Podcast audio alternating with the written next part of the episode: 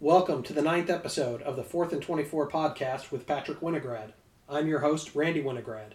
In this edition, our topics are a look back at Patrick's weekend predictions, the NBA, a review of NFL Super Wildcard Weekend. Let's jump right into those three topics with a look back at Patrick's weekend predictions, which you can find posted every Thursday on our website, fourthandtwenty-four.com, and we'll start with Patrick's college basketball predictions.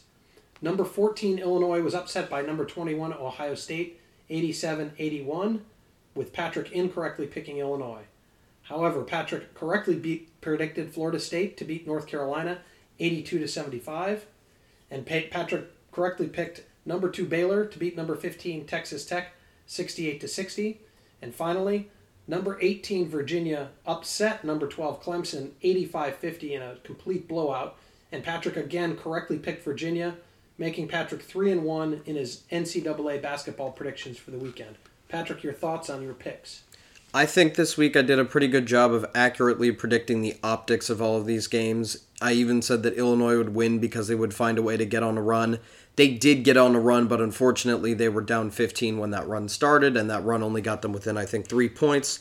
They still ended up losing. They really lost because Kofi Cockburn didn't get enough shots. He was 7 from 7 from the field, but he only got seven shots. So Ohio State did a great job holding uh, holding the ball from him.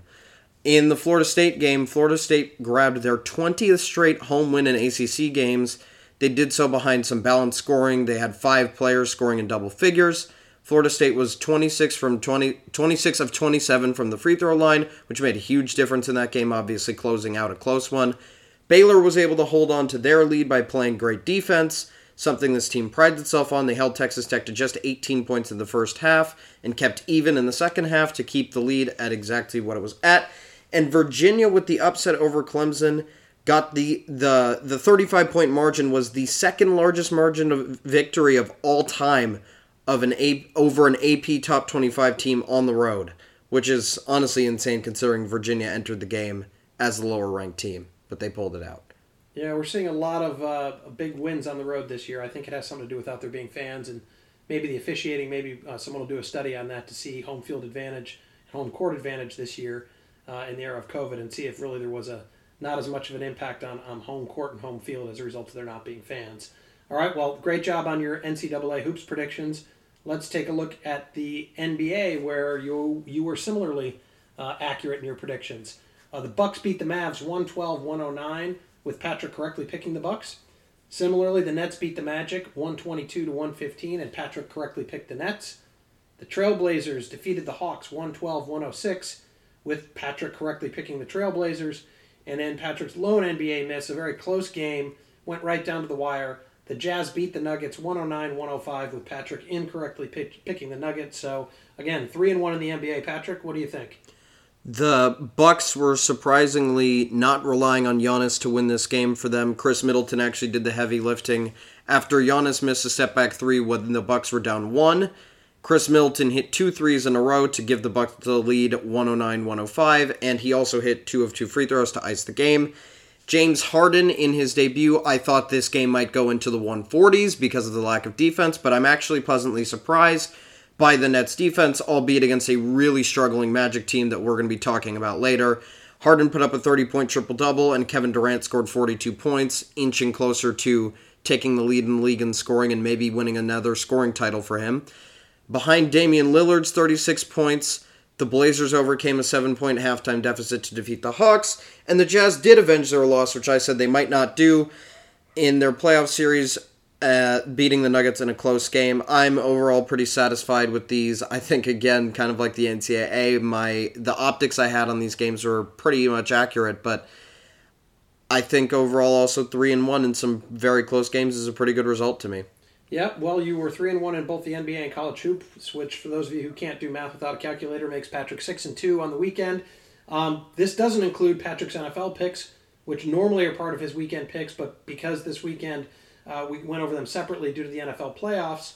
Uh, we aren't including those in the six and two total. However, as you will hear in detail in our NFL recap segment, which is coming up, Patrick also went three and one in his NFL divisional weekend picks. So when you wrap in all of Patrick's picks, including those NFL picks that we've been highlighting separately, Patrick went nine and three last weekend, and is 31 and 15 overall for his weekend picks. Patrick, pat yourself on the back. What else do you have to say? A strong season that I'm continuing here with the predictions. I hope to keep this record way above 500 for the remainder of well forever. But uh, yeah, we'll see. I, I mean, some some some one weekend I think I'm bound to get a few wrong and look pretty bad. I think that happened to me last weekend with the NBA. I think I went one and two, but I'm always I'm always there to bounce back. All right. Well, um, if you want to keep following Patrick's predictions and uh, maybe see how they help you out in your day to day life uh, you can go to our website at 4thand24.com every Thursday. Patrick posts his weekend picks for the following weekend every Thursday on the website, and that'll wrap up our segment of Patrick's weekend predictions. Now let's move on to the NBA with our typical recap, starting with Patrick's thoughts on the most impressive teams of the week. Patrick, who's your most impressive team of the past week in the NBA? My most impressive team of the week was the Memphis Grizzlies. They went 2 0 without their star Ja Morant and 1 0 with Ja Morant. They were just holding out while waiting for him to come back, hoping to just keep somewhat even in the standings so that they could maybe claw their way back up when he gets back. But actually, they went 2 0 this week. They had some struggles earlier before. But in his first game back, they defeated the 76ers, who are only a half game back on the of the top of the the very very top of the Eastern Conference standings.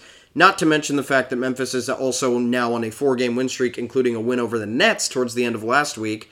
They're playing really well, and they are tied with the Mavericks, Warriors, and Thunder for seventh in the West currently. Those are some teams that we think are definitely going to be in it by the by the end, and the Grizzlies getting some big wins over some good teams is a good sign for them going forward.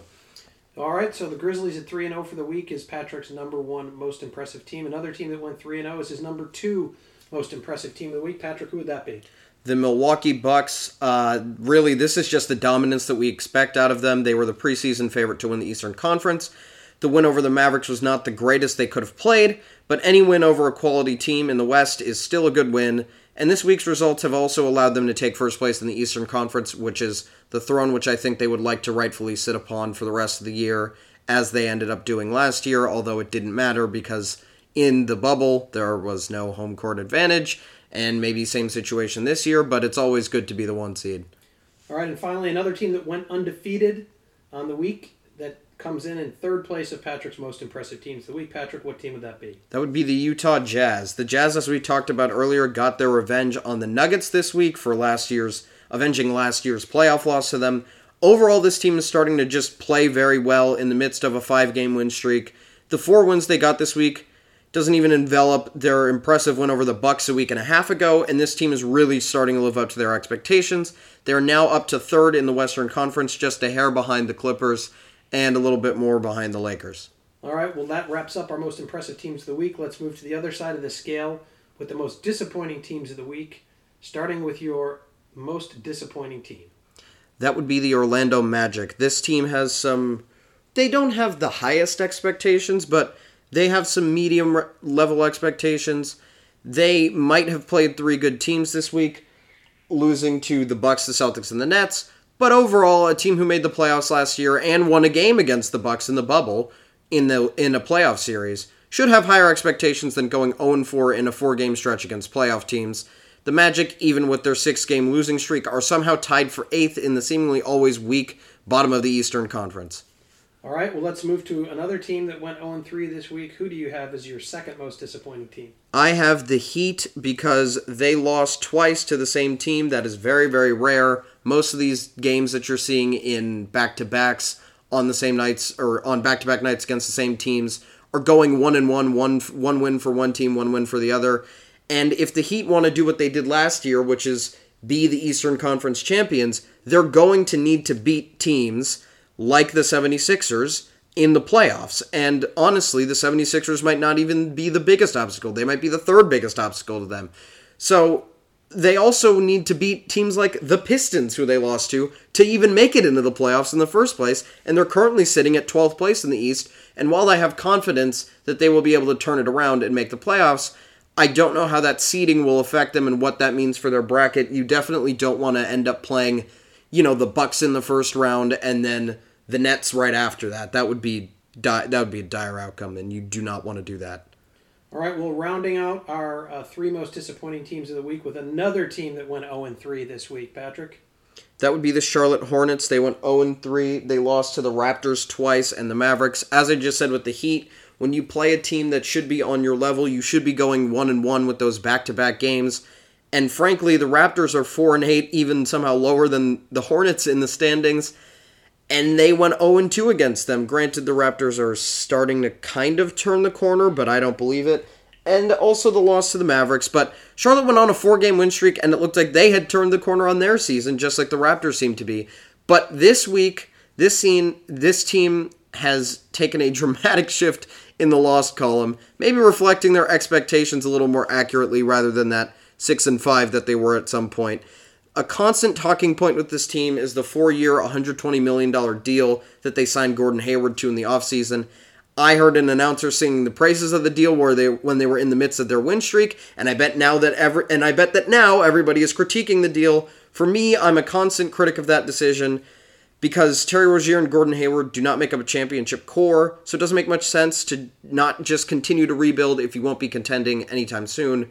And this team has really been inconsistent all season long, even with a decently sized win streak. They are still tied for eighth in the East due to their long losing streaks. This team is just bouncing up and down. And, you know, they want to bring it together. I'm sure Michael Jordan wants his players to play well, but I don't know if he put them in the best position to do so. Yeah, got to be a frustrating week for Michael Jordan uh, with those two losses to the Raptors, who I think this is the first time in several weeks they haven't been one of your most disappointing teams. And then their loss to the Mavericks. And speaking of the Mavericks, Let's uh, hear from you, Patrick, on who your player of the week was. My player of the week this week is Luka Doncic. He av- he had at least 27 points, 10 rebounds, and 9 assists in all of his three games. He had two triple doubles, and overall he averaged 32.7 points per game, 13 rebounds per game, and 12.3 assists per game. All right, well, that wraps up our weekly look at the NBA. Let's turn to our next topic a look back at last week's NFL divisional playoff action. Let's start that recap with a look back at NFC playoff action. Uh, in the weekend's first game, the number one seeded Green Bay Packers defeated the number six seeded Los Angeles Rams 32 to 18. Patrick, your thoughts on that matchup? We were talking about the matchup of the best offense versus the best defense. It seems as though the old adage of defense wins championships, but offense wins games might be flipping on its head a little bit due to the nature of football in 2020 into this into 2021 offense beat defense in this game. To me this game was as simple as this fact. The rams did not have enough firepower on offense to keep up with the packers and without a virtuoso performance from the defense they could not have won this game. Uh, 18 points is not going to cut it against the number one offense in the league and frankly i don't know what defense could hold the packers to under 18 points and again, maybe the Rams were the team that could have been capable of that, but again, would have required a virtuoso. Davante Adams was mediocre by his standards, but Aaron Rodgers did a great job finding all his targets around the field. Cam Akers had a decent game for the Rams, but the Rams' passes were mostly short yardage passes. Jared Goff, I think, averaged less than six yards per attempt in this game, which is pretty low. And the group that dominated and won the game, though, was definitely the Packers' offensive line. Aaron Rodgers was not sacked a single time in this game and the Packers averaged 5.2 yards per carry against a very strong defensive line, albeit an injured one due to Aaron Donald's injury. But you know the the Packers O line really did take over this game and win that game for that team. Yeah, you can't be upset uh, if you're the Rams with your performance. You had a banged up quarterback, two banged up quarterbacks.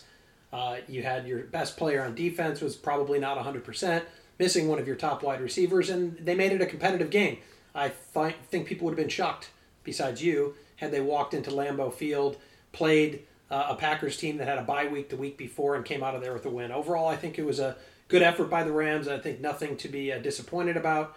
Let's see what their quarterback situation looks like going into next year. That'll be something very interesting to follow with the Rams in the offseason. Already some tensions reported between McVay and Goff due to the end of the season, so we'll see how that one goes and what the Rams might even do in the draft having to do with that. Well, let's turn our attention to the other NFC action, which uh, actually represented the only game in the NFL that Patrick incorrectly picked. Uh, the NFC action and weekend action in the NFL playoffs concluded with the number five seeded Tampa Bay Buccaneers upsetting the number two seeded New Orleans Saints in New Orleans, 30 to 20 on Sunday night. Patrick, your thoughts on this game? In the battle of the History Channel quarterbacks, Tom Brady got the better of Drew Brees, but that was not because he played a great game. In fact, Tom Brady had the lowest completion percentage of any of the starting quarterbacks in this playoff round, even lower than Drew Brees, who I am saying he outplayed.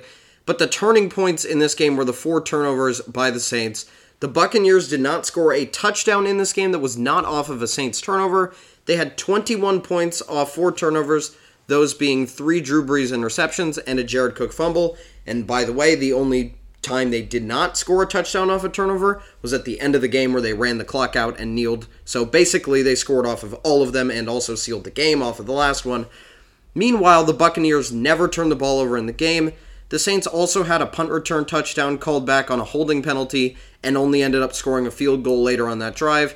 The Saints, therefore, left a lot of points on the field, and they did the one thing you cannot do in a playoff game turn the ball over, and they did it way too much. Losing the turnover margin by four is pretty much always going to lose you a game in the NFL, no matter who you're playing, and definitely, especially in the playoffs against a team that you're pretty evenly matched with. And if this is his final game, it's truly sad to see an all time great like Drew Brees go out on such a low note. But we will always remember his Super Bowl wins, his Super Bowl win, sorry, and the great career and other moments that he had rather than this game. Yeah, really disappointing way for Drew Brees to go out if it was his last game. Frankly, Drew Brees should be thanking Chad Henne. Um, otherwise, Brees would have the worst looking throws of the weekend. Um, some of the worst interceptions you'll you'll ever see a quarterback throw, let alone Drew Brees. But again, besides Chad Henne's throw, we'll get to him later. Um, you can't win a game. So you, you said it simply. You cannot win playoff games when you turn the ball over like that, especially when there's an experienced quarterback on the other side. And if you don't create as many on your own, you if you're going to turn the ball over four times, your defense has to create like six turnovers of their own. So it's just yeah, it's yeah, not really, even. Really disappointing. Disappointing end. Uh, it looks like to Drew Brees' career for him and Saints fans. Um, interesting throw by Jameis Winston. Is that the future? Who's their future? Is it Taysom Hill? Well, you, there was actually a clip that people found of uh, at the very end of the game of Drew Brees telling Jameis Winston, "This is your team. You got everything it takes." I'm sure Taysom Hill and his fan club will be very upset that he is that Jameis Winston, Mr. 30 30 30 for 30 club, 30 touchdowns, 30 interceptions, is taking over the Saints, a former divisional rival.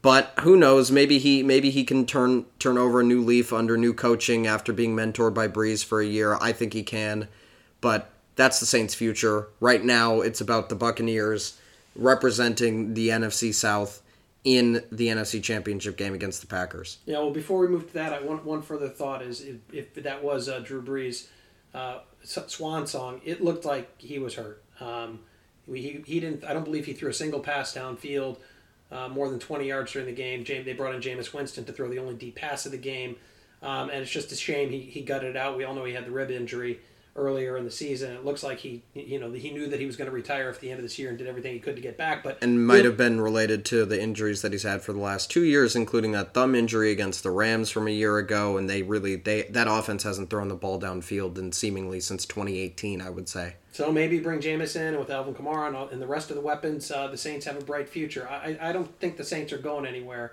Um, anytime soon. Maybe not the level of greatness they're used to at the quarterback position, but Sean Payton's going to figure it out.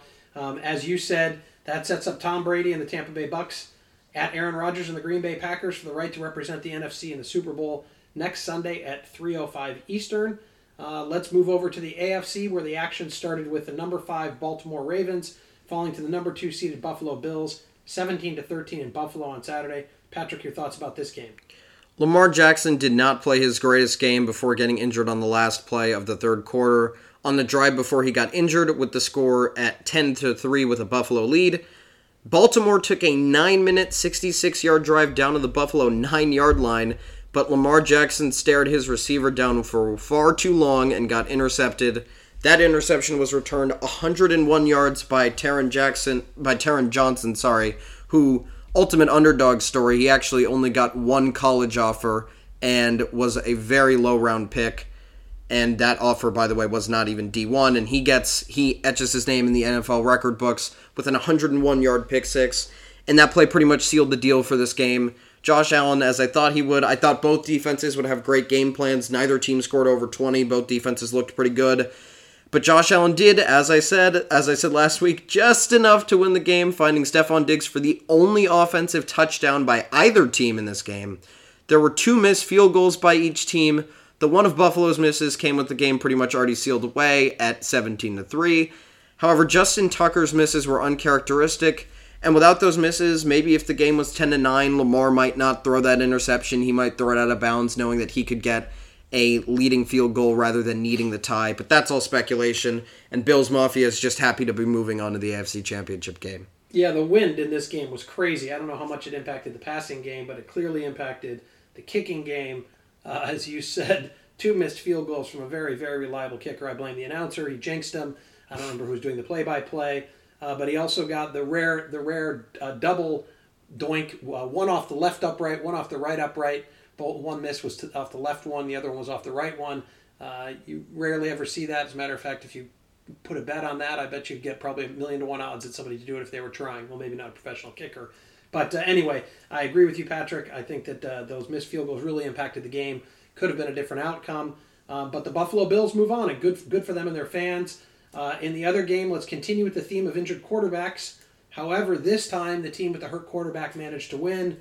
The final playoff game of the weekend saw the number one seeded Kansas City Chiefs hold on to defeat the number six seeded Cleveland Browns 22 to 17 on Sunday. Patrick, your thoughts about this game?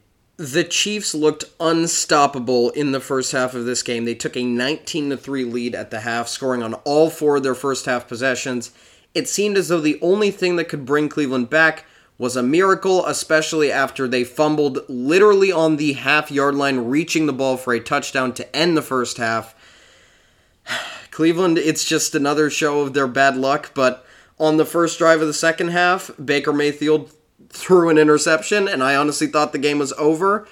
But then Harrison Butker missed a chip shot field goal, and, and it looked like Cleveland's Cleveland's bad luck might have started to turn around.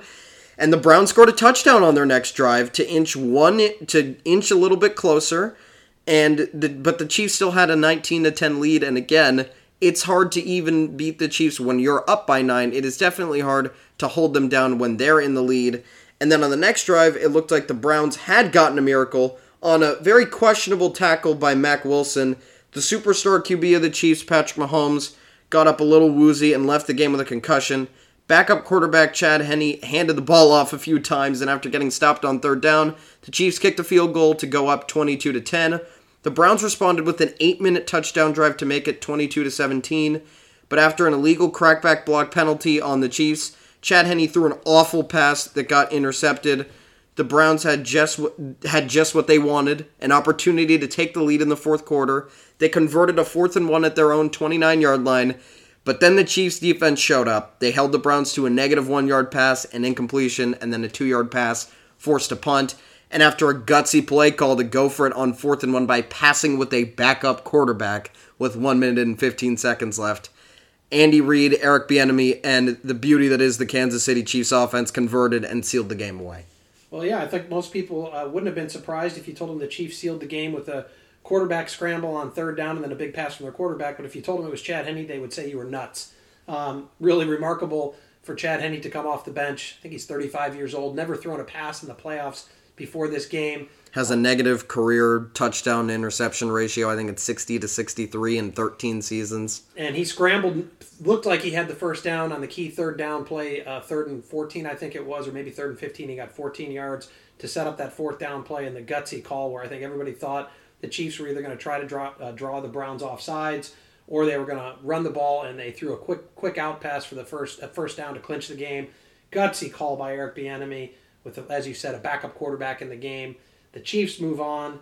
That sets a matchup. Match, that sets up a matchup between the two top seeded teams in the AFC at 6:40 Eastern on Sunday when the Bills visit the Chiefs for the AFC Championship game. Patrick, your quick thoughts on the NFC and AFC Championship matchups, knowing we've got some you know potential injury questions in the AFC, but let's talk about it. I think in the NFC, I think the Packers are the clear. I think the Packers are the clear favorite there. I know the point spread isn't too large on that game to start with. I think it will be a close game, but I do think that the Buccaneers defense. If you saw what the Rams defense did against that, I don't think they can hold the Packers to less than 32. I think and I don't think that the Buccaneers offense is able to manage something that will compete with the Packers to that level of scoring, and I think due to that, I think I got the Packers winning the game. In the AFC, we don't know what will happen with Patrick Mahomes, but Andy Reid says he's looking good. Again, he's no medical doctor, so he does not know if he's playing or not. He has to pass concussion protocols. This is not an injury you can play through if you feel like it. It has to be verified by outside uh, neuro- neurophysicians, I think. And if he plays, I do think the Chiefs have an advantage, though, again, this will be another close game. I think Josh Allen can do enough to keep the Bills close. But I think the Chiefs would win if he plays, and if he doesn't play, the Bills are going to be in the Super Bowl. Well, I know one thing for certain State Farm is going to be happy if the Chiefs and Packers win. Uh, you'd have Aaron Rodgers and hopefully a healthy Patrick Mahomes in the Super Bowl and all their commercials they can run over and over again. Well, that's going to wrap it up for the Fourth and 24 podcast. Uh, we will preview the NFL Conference Championship games in detail in our next podcast, which will be on Saturday, January 23rd, where we will also recap the week in college basketball. In the meantime, be sure to visit our website, fourthandtwenty-four.com, where you can submit any comments you might have or topics you would like to hear discussed. And also check out Patrick's additional content on the website, which includes his NCAA tournament bracketology and his picks for next weekend's games, which will be published on Thursday. That's fourthandtwenty-four.com, the number four, T H A N D, the number 24.com. Thank you for listening.